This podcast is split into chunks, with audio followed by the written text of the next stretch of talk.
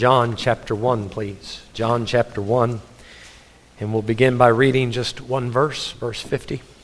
John chapter 1 and verse 50. Uh, Audemont, can you hear me?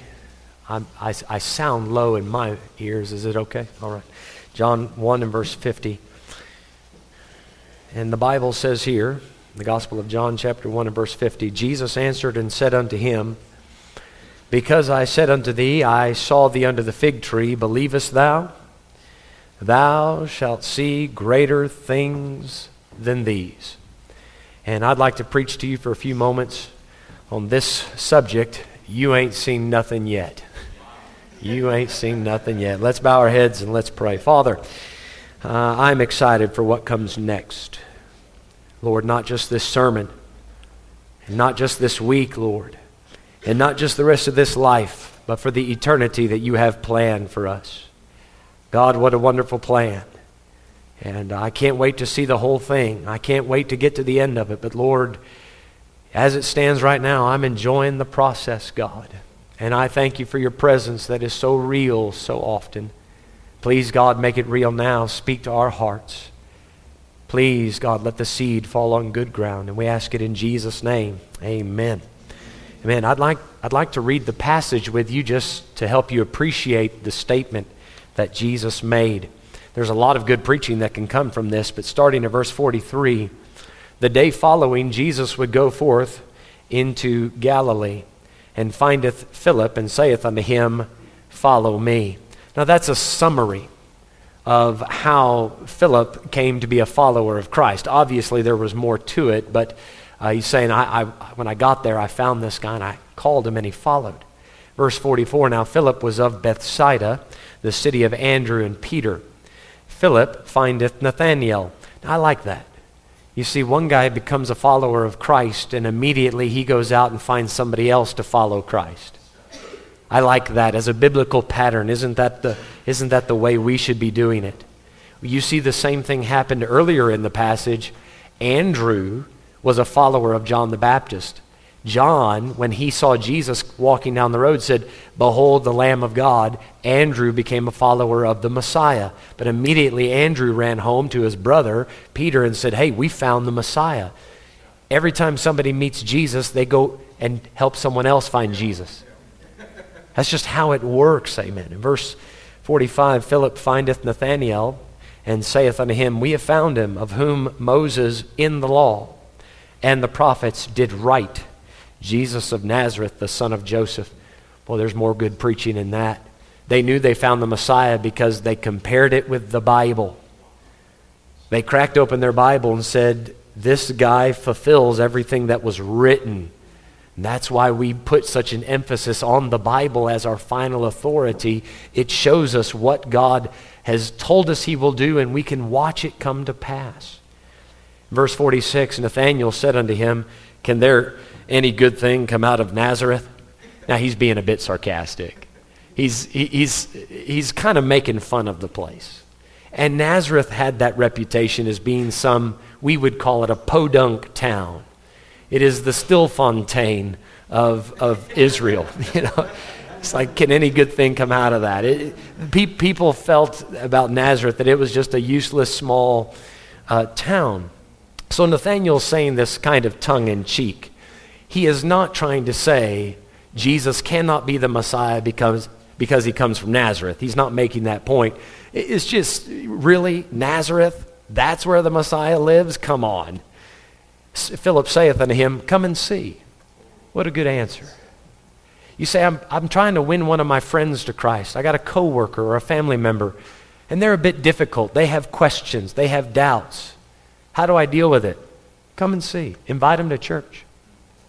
So let, let, let's go. We don't have Jesus physically with us so that we can talk to him, but he did leave us a recorded message.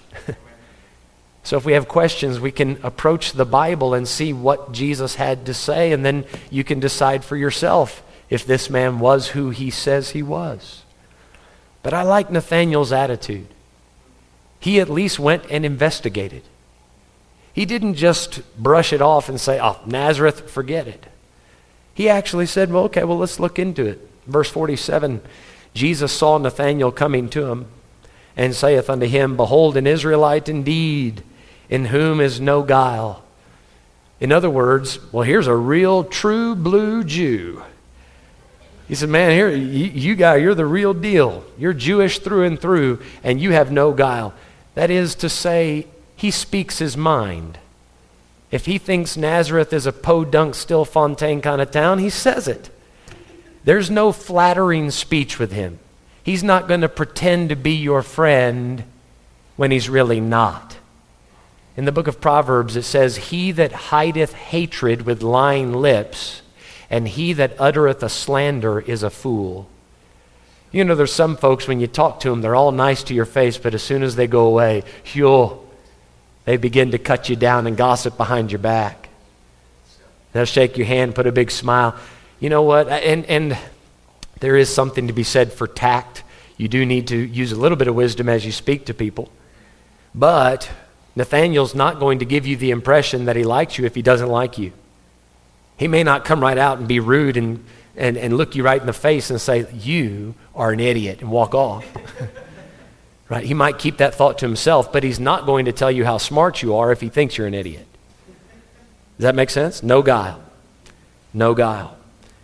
Verse 48 Nathanael saith unto him, Whence knowest thou me? How, how, do you know who I am? How do you know about me? We've never met. How do you know this about me? Jesus answered and said unto him, Before that Philip called thee, when thou wast under the fig tree, I saw thee. Now, I don't know what Nathanael was doing under the fig tree. What I do know is this it was such a powerful statement that it converted him. Nathanael knew under that fig tree he was all alone.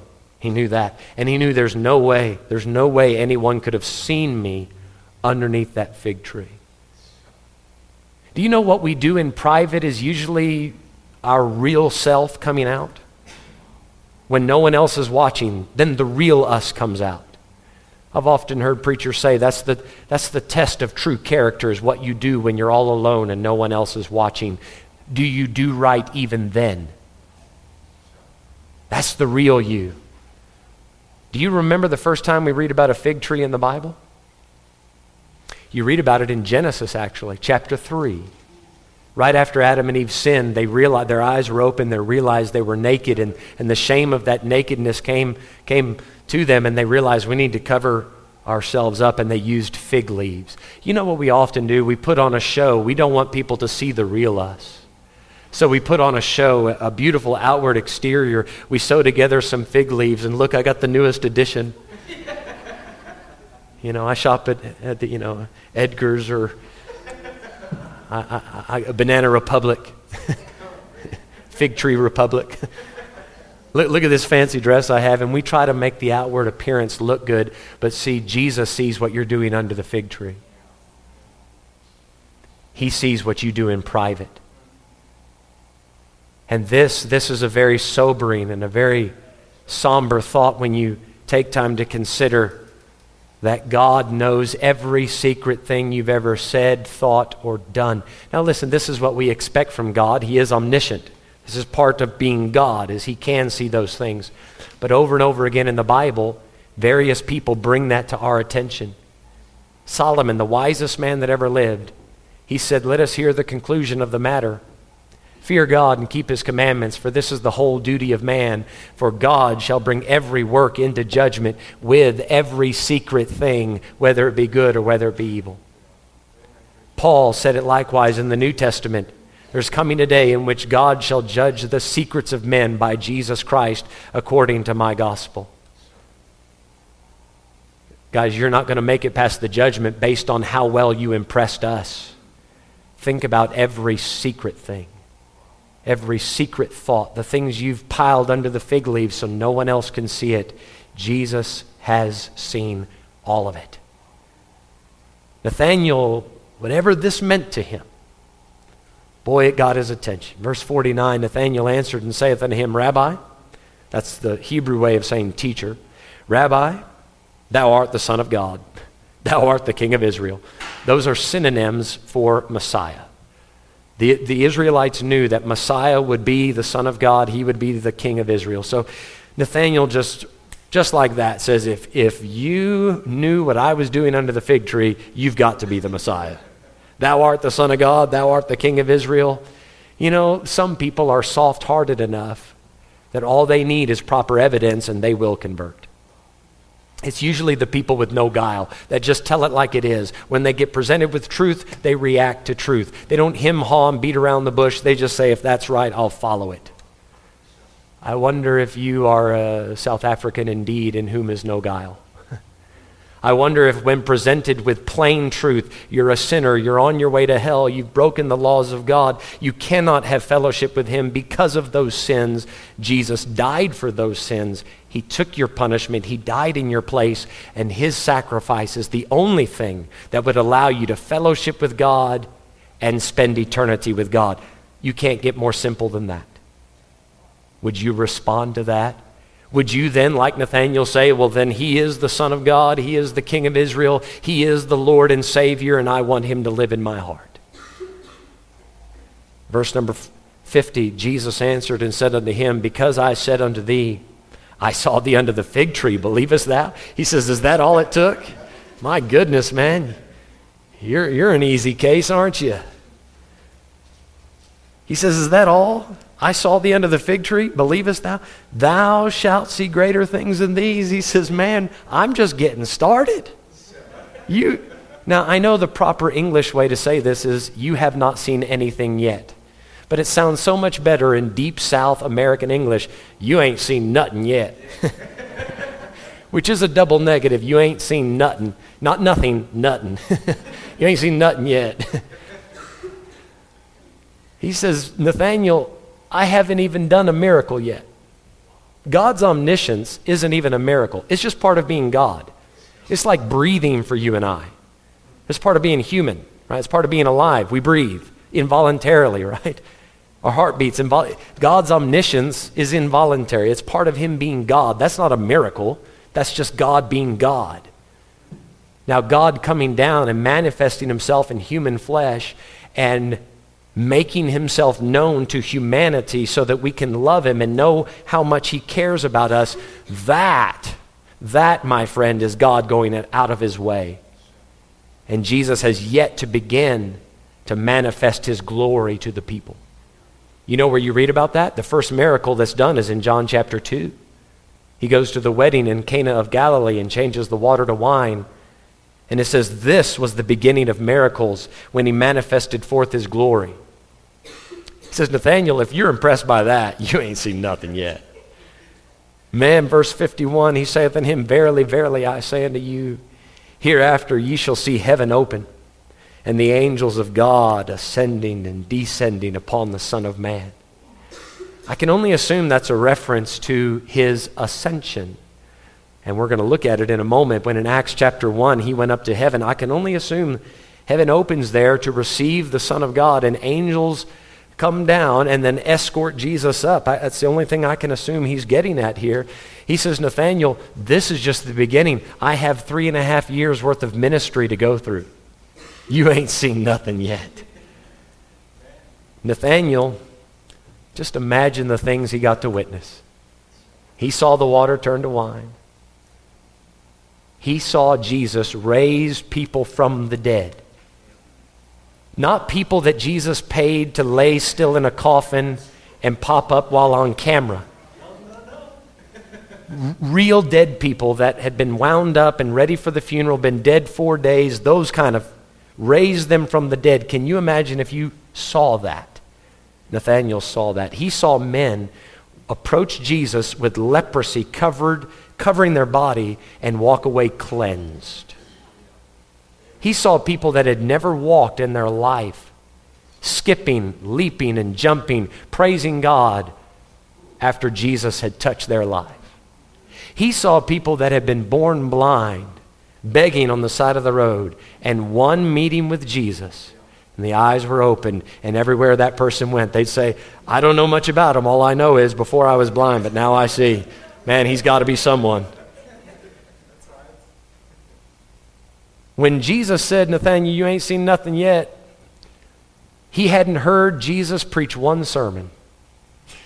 He had yet to hear Jesus say things like, Come unto me, all you that labor and are heavy laden, and I will give you rest. Take my yoke upon you and learn of me, for I'm meek and lowly in heart, and ye shall find rest your, under your souls. For my yoke is easy and my burden is light. He hadn't heard Jesus say yet, I am the door. By me, if any man enter in, he shall be saved and go in and out and find pasture. He hadn't heard Jesus say, I am the way, the truth, and the life. No man comes unto the Father but by me. He hadn't heard him say yet, I am the bread of life. If any man hung- hungers, he can come and eat and he'll never hunger again. He hadn't heard Jesus say yet, I'm the resurrection and the life.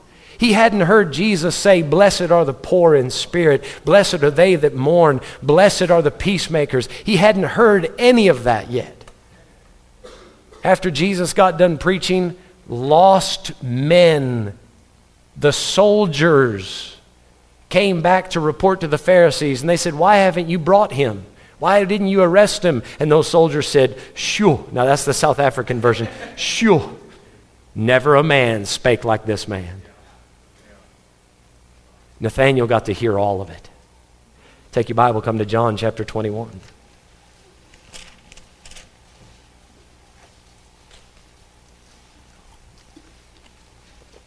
Nathanael, he got to listen to Jesus predict his death.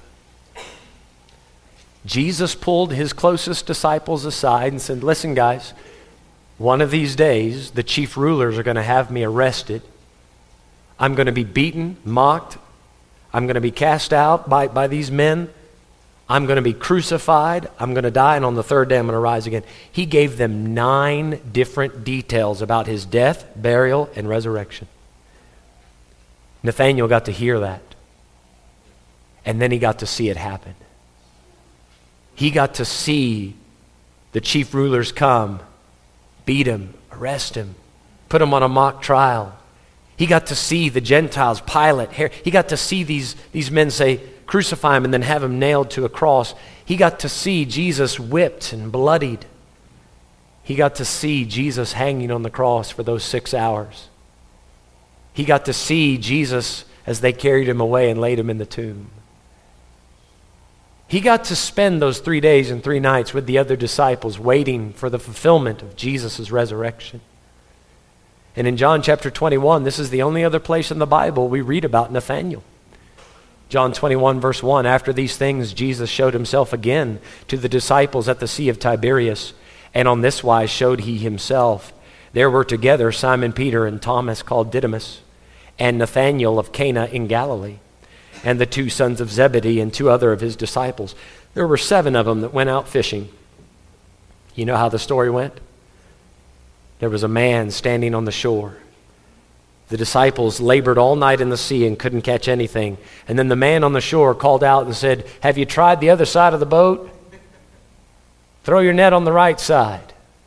They were evidently throwing it on the wrong side. throw, it on the, throw it on the right side. And they throw the net out. And they pull in 153 fish. Now, I'm not a professional fisherman, by, I'm not a fisherman by any stretch of the imagination, but I've spoken to professional fishermen. They said no net should be able to hold that many fish. The net should have broken.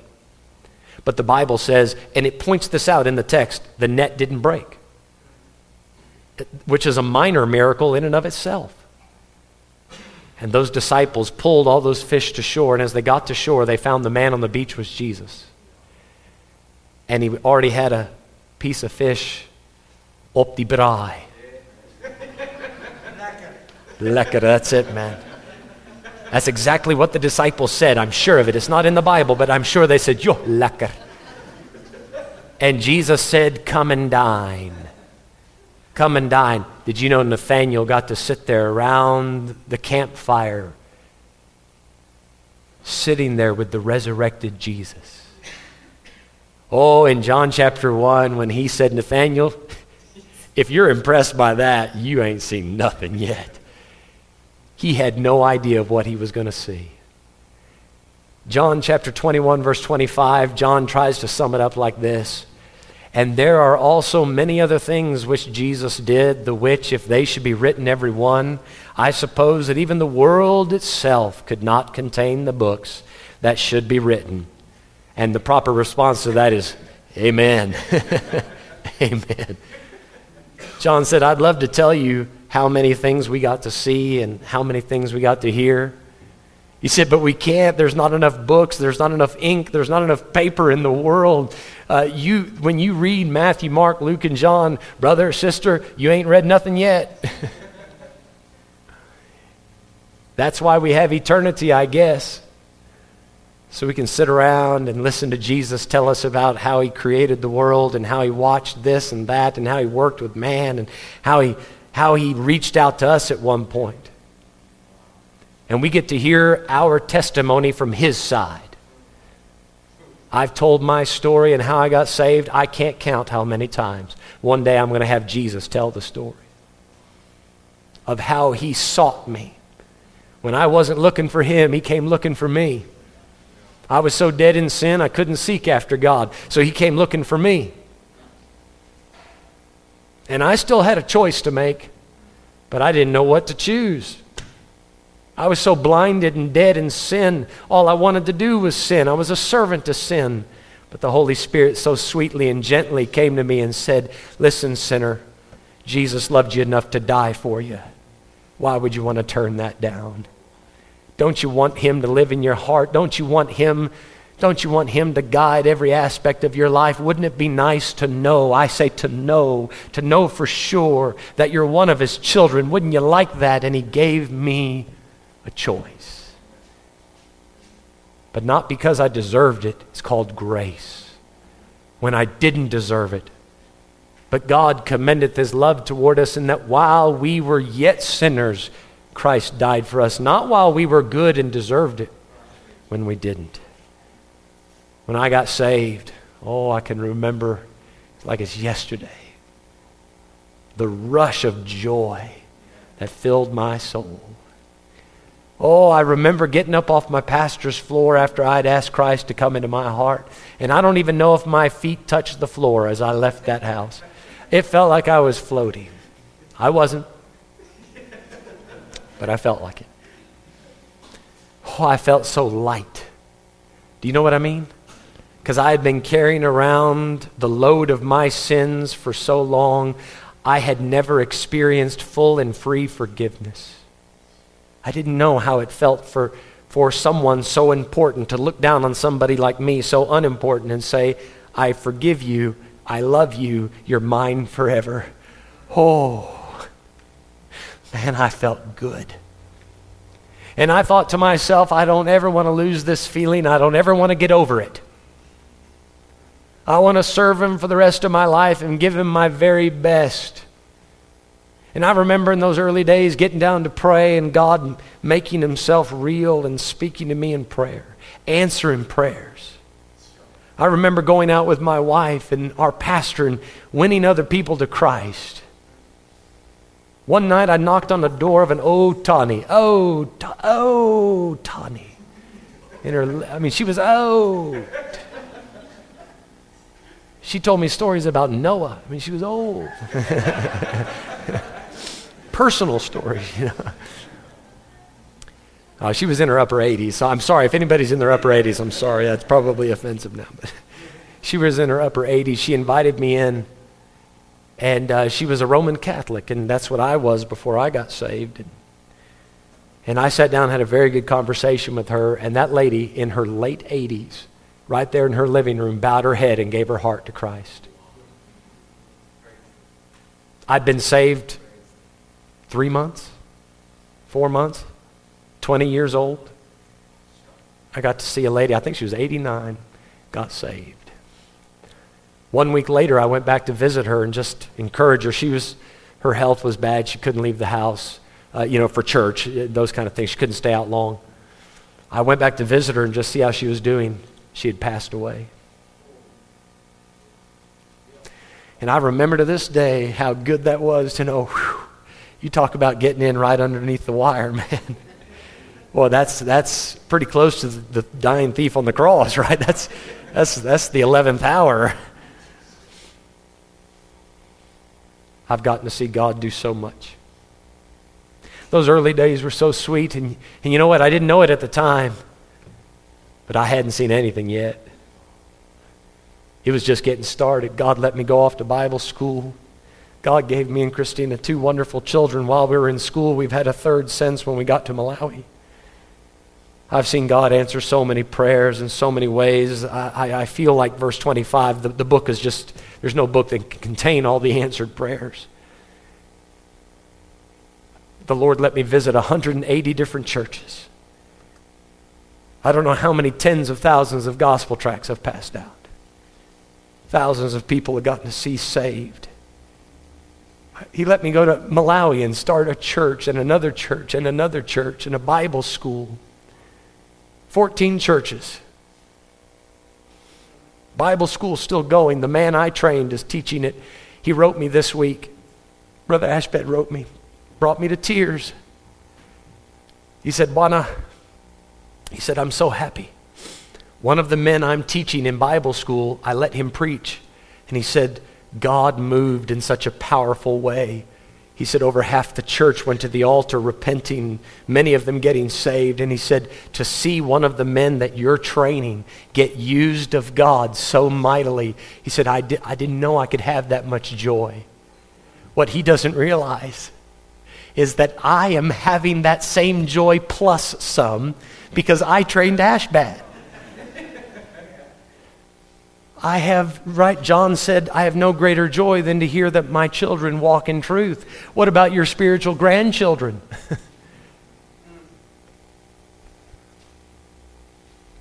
we sing that song, Heaven Came Down and Glory Filled My Soul. I say, Amen. And we ain't seen nothing yet. Last night we had a wonderful prayer meeting. Every Saturday night, 6 o'clock, we get together for prayer. And we were, what, I, would say about 30 people last night, 25, 30. Even mixed between ladies and men, and the, and the ladies pray in the foyer, the men pray here. And the presence of God sweeps through, and it's so, so lekker. And as we were praying last night, I was praying about this sermon. I said, God, please help me to preach it right and tell it right, tell it like it is. And the Holy Spirit whispered in my heart, He said, Mike, you ain't seen nothing yet. Man, I got excited. I had to stand up for a while.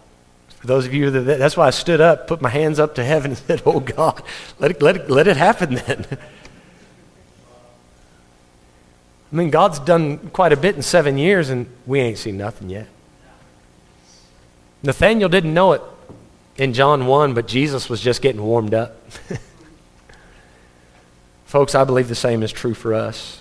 I think the same is true for you in your own spiritual life. If you think it's been good so far, you ain't seen nothing yet. One day, one day you're going to hear this very, very loud boom. It's going to sound as if the moon exploded. And after this massive explosive sound, you are going to hear the most familiar voice you've ever heard, even though you've never heard it out loud before. You will hear a voice calling you and saying, Come up hither. And in a moment, in an oomblik, in the twinkling of an eye, a trumpet will sound and without even dying, your body is going to be changed, transformed, and it will become a glorified, resurrected body and will enable you to leave this earth and instantly be in the clouds. And the Bible says that's where we're going to meet the Lord. For now we know in part and we prophesy in part, but when that which is perfect is come, Paul said, that which is in part shall be done away. For now we see through a glass darkly, but then face to face. He says, Now we know in part, but then shall I know even as I am known. I shall know even as I am known. Paul, what do you mean by that? Right now, I know Jesus by faith. One day I'll know him by sight. God sees me, I can't see him. But one day I will know even as I am known. God knows me by sight. One day I'll know him by sight. Right now, we know in part. We prophesy in part. We're taken, we, we go by faith because of what these men have said, and, and it's been verified, right? The prophecies of the Bible are very reliable, but we haven't seen the fulfillment of all of them yet. We can talk and preach about Jesus, but we only know in part. The half is yet to been told. You ain't seen nothing yet. That trumpet will sound. We'll meet Jesus in the clouds, and he will personally escort us up into the third heaven. And my friend, one day your eyes will behold this beautiful throne and him that sits upon it, and a rainbow in sight like unto an emerald behind the throne. You're going to see four and twenty elders all around the throne. And they pause. They, they, they pause not. They never stop, day and night. Holy, holy, holy, Lord God Almighty. And they cast their crowns. And you'll see four beasts one with the face of a lion, the other with the face of an ox, the other with the face of a man, the other with the face of an eagle. And you'll see all of heaven's angels, thousands upon millions of them gathering around the throne, joining in in this thunderous choir. And I'm almost sure they're going to sing, My God, how great thou art. and voice or no voice, I'm going to join in at that point and say, Then sings my soul, my Savior God to thee, how great thou art. And right about that time, as you're looking around heaven, and you know what I'm going to do? You don't have to do this. I'm going to do this. I'm going to smell heaven. I am. I'm going to get there and go, ah, yeah. That's what clean air is. you don't have to do that. I'm going to do that. I want to smell what holiness smells like, what love smells like. I want to, I want to take in all of it.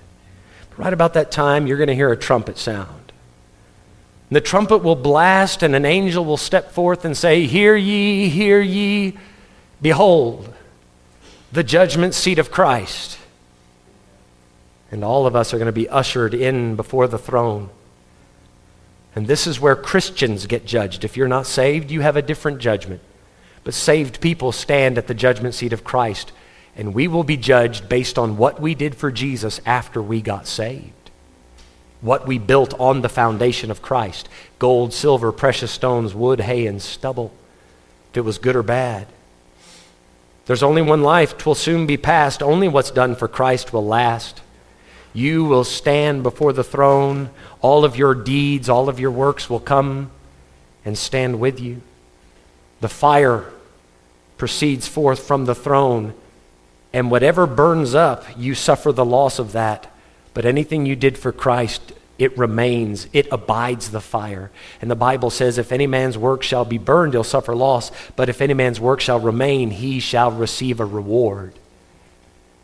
And can you imagine the day when Jesus says, Servant, come forth, kneel, and you before the throne kneel, and to have the King of Kings come forward, step down off of his throne with a crown in his hand and place it upon your head and say, Well done, my good and faithful servant. You ain't seen nothing yet. If you think it's good and you have peace and, and comfort in your heart when you do right now, doesn't it feel good when you do right? Don't, don't you have a joy in your heart when you do something by faith? You ain't felt nothing yet. But not too long after the judgment seat of Christ, you'll hear another trumpet blast. And another mighty angel will step forward and say, Hear ye, hear ye, behold, the marriage of the Lamb is come. And we're going to be ushered into the bridal closet, white raiment given unto us, robed in fine linen, white and clean, the Bible says. And I don't know I don't know, but I kind of think that as we walk out of that heavenly bridal closet and we're getting ready, we're standing at the doors, right? Because that's how brides do it. You stand there with the doors closed. You'll hear heaven's choirs begin to sing the bridal march. The doors open, and there standing by the altar, ready for the marriage, is the Lord Jesus Christ. He's the bridegroom. Standing next to him is his best man, John the Baptist. Jesus, John said, I'm just the friend of the bridegroom. There's the best man. Let me ask you folks a question Who walks us down the aisle? The father of the bride. Can you imagine? We stand there at the door and there's Jesus and there's John, maybe. and then God the Father, in his, in his manifested presence, takes us by the arm and says, Let me escort you down to the front. And heaven creates kind of a Red Sea moment. Heaven, all the occupants of heaven parts, the angels to one side and the other, and we walk down this glorified aisle and we meet Jesus at the altar. And who is conducting the ceremony? Who is there to say, uh, these two are now bound together for all time and eternity? I would have to say the Holy Ghost conducts the ceremony just to complete the cycle. Shortly after the I do's and the kissing of the bride, oh, what joy fills our heart, and another mighty angel steps forward with a trumpet. And the trumpet blasts, and he says, Hear ye, hear ye. Behold, the great day of God's wrath is come. And it's not the honeymoon you might expect. But now it's time to prepare for war. And if you think the world has seen some bad wars, brother, you ain't seen nothing yet. Jesus said the time that is coming on this earth will be so bad, it'll be worse than any other time in history. I believe that we will be ushered to heaven's stable. You say, what do you mean stables? There, there, there's going to be these heavenly steeds, these beautifully strong, majestic white horses and the angel an angel leads you to it and says, says Mike, this is your stall, this is your horse. And, and me, because I'm terrified of horses, I go, and that horse is going to look at me and wink. Say, I got you, preacher, I got you, don't worry. and we hear the captain of our salvation cry out, Mount up and we see Jesus climb onto his horse. And he walks down the stable, clicking down the, down the way with his horse, and he says, We're ready for the battle. Mount up. Now, my horse is going to be a unicorn. Because I don't know how to ride a horse. I need a I need something to hold on to. So when I get on my horse, I'm also going to hit the autopilot switch on the side of the horse and let him do the flying because I don't know what to do. You can make your horse whatever you want it to be, but that's how my horse is going to work. Guys, can you imagine one day as we exit heaven and we fly down through the universe? All of these pictures that NASA is taking, and some of those are breathtaking, are they not? The stars, and they just got a picture of a black hole for the first time ever. Uh, it, the things that the Hubble telescope, we get to see that, we get to fly by it. Oh, look at that star. Oh, look at that one. And we're moving so fast, the stars get sucked into our jet wash, and down we go. And we're heading down towards the earth, barreling down, and we see Jesus in the front of the army with his sword in the air. Charge! And here we come. We land on the earth. The Battle of Armageddon takes place. The enemy is wiped out. Jesus establishes his kingdom on the earth, and he is now King of kings and Lord of lords. And the earth gets renovated, regenerated, becomes a paradise once again. People begin to live. Now, we, we will have eternal bodies. But the people that survive the tribulation time and get to enter into the kingdom, they will begin to live again in five, six, seven hundred, eight hundred years. They're living in a paradise. And this for these thousand years, the Bible says Satan is bound in the bottomless pit and he can't deceive the nations. But after the thousand years, he will be loosed. And when he gets out, he immediately goes out to deceive the people, and it works. Somehow gets them to turn on Christ, and the Bible says right then and there, shoom, the fire falls down from heaven, wipes out the dissenters. Satan is then thrown into the lake of fire, never to be heard from again. And I say, Praise God. You know what happens next? God says, That's it. That's it. That's enough. It's been 7,000 years. One day with the Lord is as a thousand years, and a thousand years is as one day. We've gone the full week. 7,000 years is enough. Heaven, earth, flee away.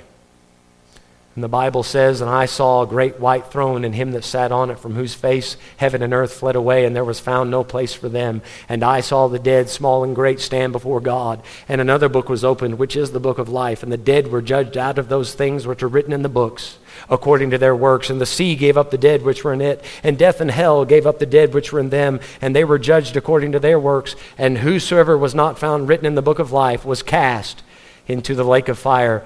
My friend, you ain't seen nothing yet. One day, you see, you won't be, ju- if you're saved, you don't get judged at that judgment, but you'll be there. I'm going to watch my lost family members stand before God at that judgment and have to give an account for their sins.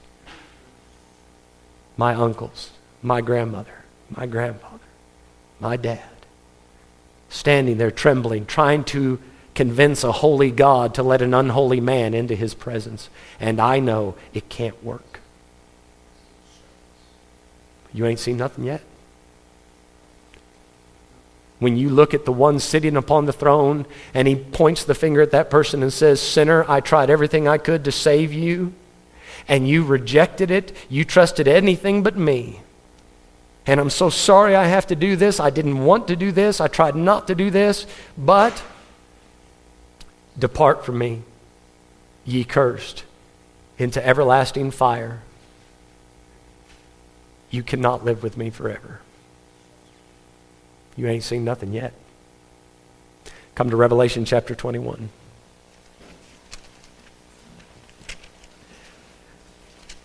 After this horrific judgment is over,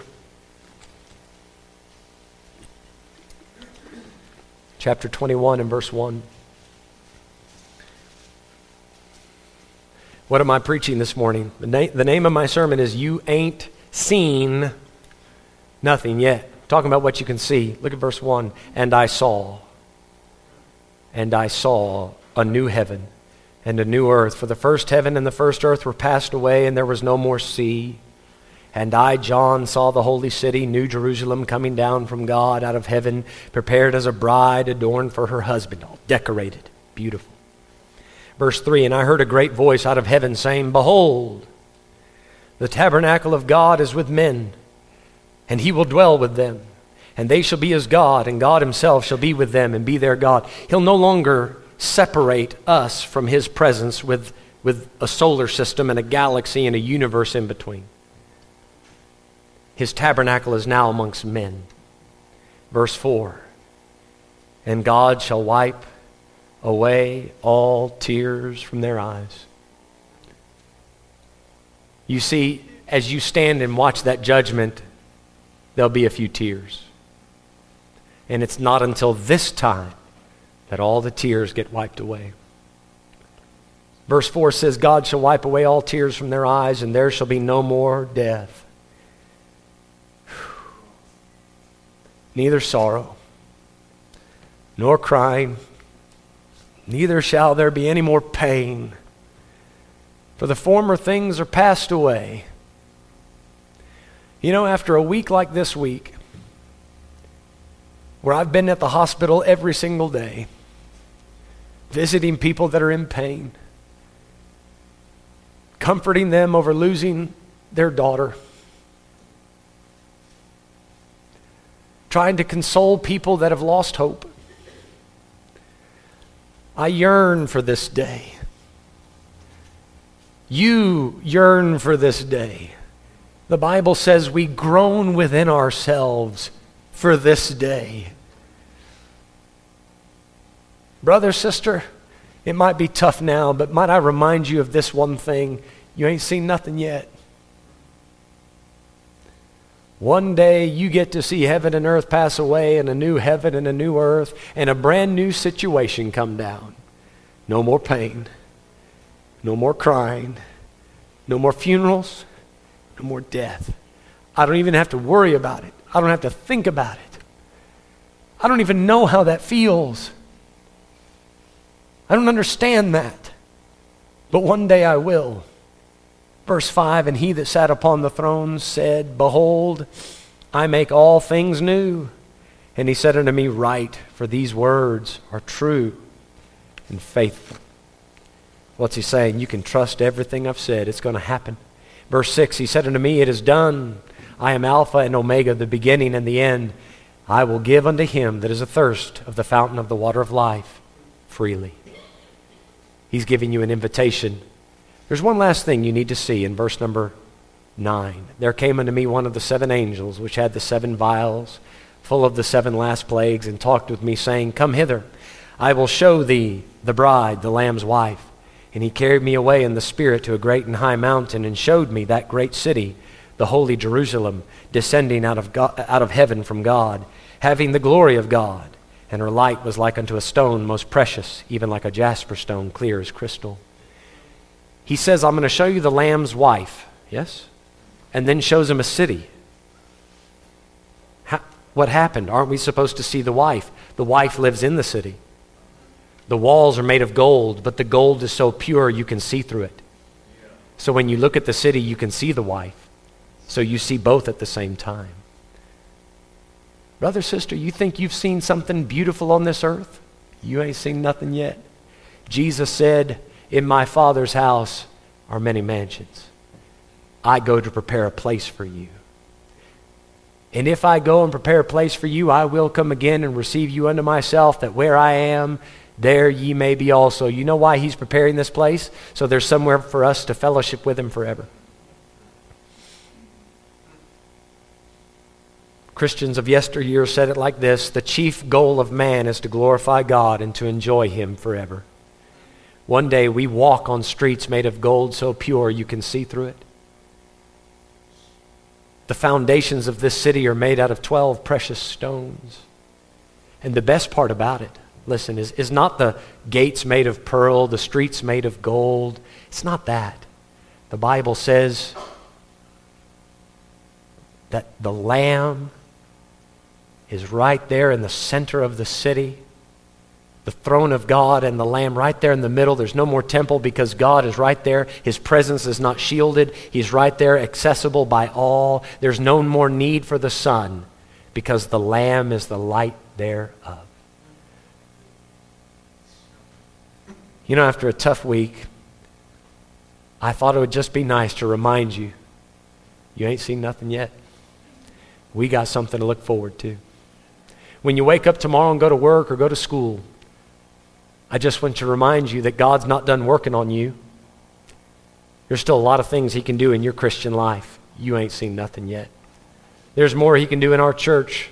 There's more He can do on the mission field. And there's more to do all the way to eternity. Now let's get busy enjoying, enjoying, glorifying God and enjoying Him forever. We can start now with that. Let's all stand, if you would, please. Heads bowed, eyes closed. Heads bowed, eyes closed, just for a moment.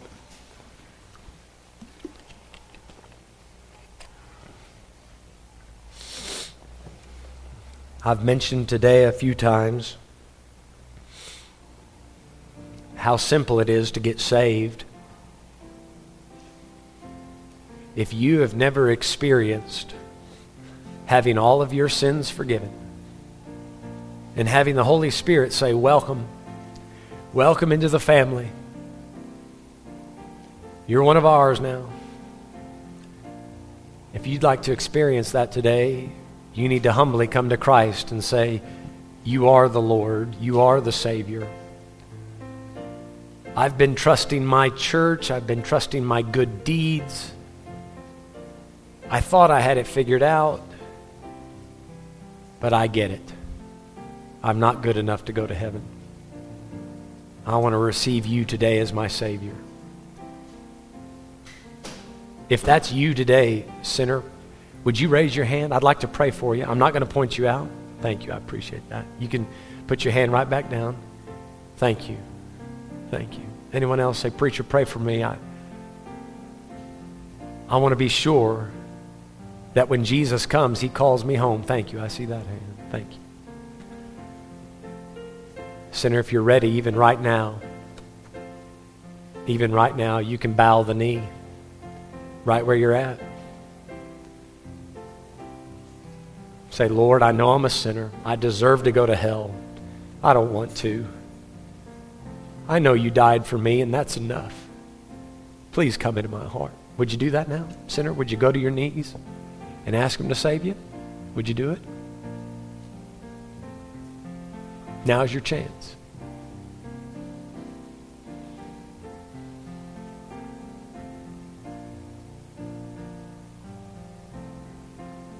Don't worry about what the world thinks. Don't worry about what the person next to you thinks. One day you'll stand before God, not that person.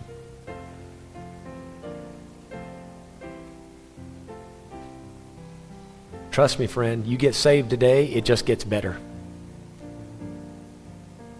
Even with all the trials and tribulations, Jesus grows sweeter every day. For those of you that are hurting, and I know several of you are, just hang on. Just hang on, folks. You ain't seen nothing yet. Just hang on for that trumpet to sound.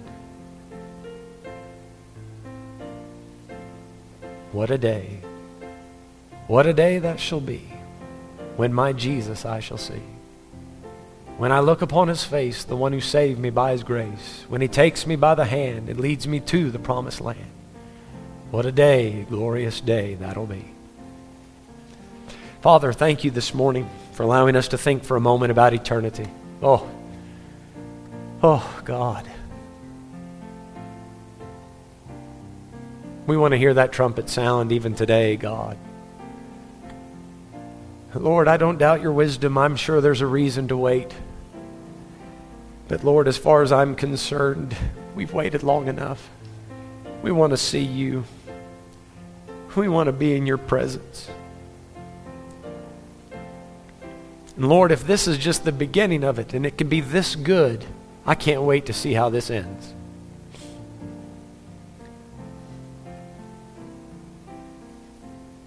Lord, I want to pray for those that raised their hands. Please, God, might, be, might this be the day they genuinely come to you as a sinner and receive forgiveness. Please work in their hearts. Comfort the many people in our church that need it now, God. Draw nigh to them. Lord, would you please help us to retain what we've heard, think about it throughout the day. Bring us back tonight, Lord, ready to learn more. We ask it in Jesus' name. Amen. Amen.